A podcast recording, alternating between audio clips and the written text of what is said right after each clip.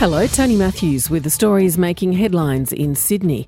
The Rural Fire Service has issued an emergency warning for an out of control bushfire burning near Currowan on the New South Wales south coast.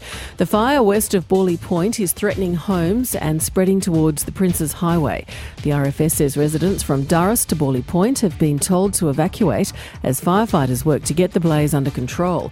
Greg Allen from the RFS says there are challenges in other parts of the state as well three areas under a total fire ban, including the Greater Hunter, the New England, and the far north coast areas. So, although temperatures may not be as high today as we've seen over the last few days, the winds will be quite strong for most parts of the state.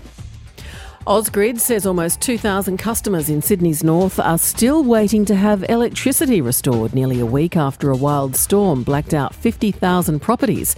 Emma Shanks from Ausgrid says it could be another 48 hours before the job is finished. We're working property by property to make that happen. We expect that that will go into the day and we hope to get that done throughout Monday, but that could extend longer than that. But we, should, we expect that this should happen very quickly from now. A man will face court today accused of stealing women's underwear from a hotel in Sydney South.